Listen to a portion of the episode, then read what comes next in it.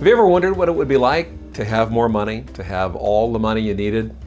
Uh, I read recently this quote Having more money doesn't make you happier. I have $50 million and I'm just as happy as when I had $48 million. That's from that great philosopher, Arnold Schwarzenegger.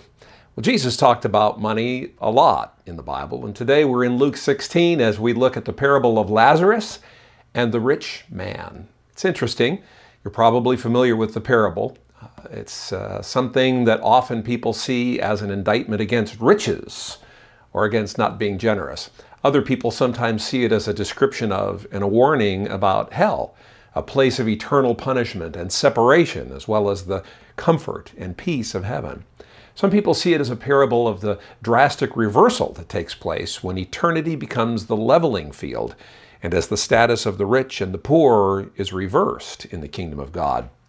And yet others see it as instructive when it comes to how those who are materially blessed are supposed to share it with those who are desperately in need so that both of them might have their needs met. Well, all of those and probably a few other legitimate takeaways are a part of this parable of Jesus. So let's dig in. Luke 16 starts in verse 19. Jesus said, There was a certain rich man who was splendidly clothed in purple and fine linen, who lived each day in luxury Another translation says, enjoyed himself sumptuously, feasted daily.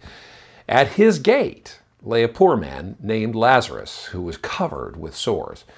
Now it's important to note that the certain rich man was not named, but the poor beggar, Lazarus, was, as Luke continued the theme of reversal by giving the forgotten poor man a name and omitting the rich man's name. Verse 21 goes on to say, as Lazarus, the poor man, lay there, longing for scraps from the rich man's table, the dogs would come and lick his open sores. Now, the Greek indicates that this was the culmination of Lazarus's ministry, misery rather, because in Jewish eyes, dogs were not romanticized as man's best friends, but were actually seen as impure, disgusting scavengers. In other words, even the dogs tormented this poor man by licking his ulcerated sores. Luke wanted the readers to understand that the rich man's continual neglect of Lazarus, who lay at his gate while he himself feasted sumptuously, was the reason that he, the rich man, went to Hades. Verse 22. Finally, the poor man died and was carried by the angels to sit beside Abraham at the heavenly banquet. The rich man also died and was buried, and he went to the place of the dead not to where Abraham's bosom was. In the Old Testament, that can mean the place of the dead or the place where the unrighteous go. There, in torment, he saw Abraham in the far distant distance with Lazarus at his side. Now, the parable doesn't see the wicked as being annihilated, but continuing in a terrible, conscious, and irreversible condition after death. Think about that for a moment. It's a parable, yes, but it would have little meaning if it weren't in some way true and accurate. Verse 24 goes on and says, The rich man shouted, Father Abraham, have some pity.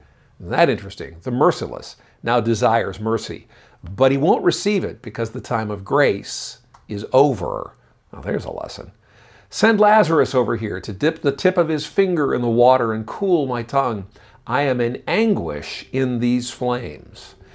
But Abraham said to him, Son, Remember that during your lifetime, you had everything you wanted, and Lazarus had nothing. So now here he is being comforted, and you're in anguish. Think of the irony of that. And besides, he goes on to say, there's a great chasm separating us. No one can cross over to you from here, and no one can cross over to us from there. And the rich man said, Please, Father Abraham, at least send him, Lazarus, to my father's home King James says, so that he may testify to my family. Send Lazarus? Uh, he's dead. The rich man is asking Abraham to send someone back from the dead. For I have five brothers, verse 28 goes on to say, and I want him to warn them so that they don't end up in this place of torment. But Abraham said, Moses and the prophets have warned them. Your brothers can read what they wrote. In other words, the scriptures are a sufficient witness for faith and for what God requires of us. Verse 30 goes on to say, The rich man replied, No, Father Abraham, but if someone is sent to them from the dead, then surely they will repent of their sins and turn to God. Now, this indicates that the rich man's fate was not due to his being rich, but his lack of repentance, his lack of turning from his sins.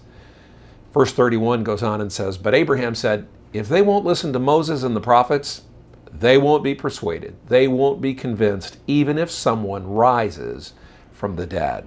Now, here, of course, Jesus is speaking prophetically of what he would do and how blind and resistant people would be resistant to the gospel. Though often our hard hearts keep us from a willingness to receive God's truth as well. It's been said miracles will not convince those whose hearts are morally blind and unrepentant. And yet, even those of us who are willing sometimes don't even get it, even if it comes straight from the one who did come back from the dead. Luke tells us of a time when the resurrected Jesus met the disciples on the road to Emmaus. In verse 25, it says, Then Jesus said to them, You foolish people, you find it so hard to believe all that the prophets wrote in the scriptures. He's probably referring to what Abraham said. Wasn't it clearly predicted that the Messiah would have to suffer all these things before entering his glory? Then Jesus took them through the writings of Moses and all the prophets, explaining from all the scriptures the things concerning himself. And they understood. So, the message in this parable, for those of us who do want to know the truth, are several fold. Number one, your riches will mean nothing in eternity. But number two, your poverty will mean nothing in eternity. That's good news too. Your wealth and your possessions are for sharing and caring, not for you alone. A heart of love and generosity are what each of us need to cultivate so that we respond to God's command to love God and to love others. And even beyond that, another lesson that we can learn to tell the good news to people that we care about while we and they are still able to receive the message from us so many things we can learn from this short parable. It's a parable, but it's full of important spiritual truths. And my prayer is that God will help us to keep those things in mind today, and more importantly, to learn from them and do those things that we are prompted to do. Lord, I thank you that even though you chose to speak through parables, those parables, those stories, those comparisons of a story to spiritual truth are there for us so that we can understand what awaits us so that we can understand what you expect of us, so that we can understand how you mean us to live. God, help us by your Spirit to do it each and every day. We pray in Jesus' name. Amen. So keep being like Jesus and keep the faith.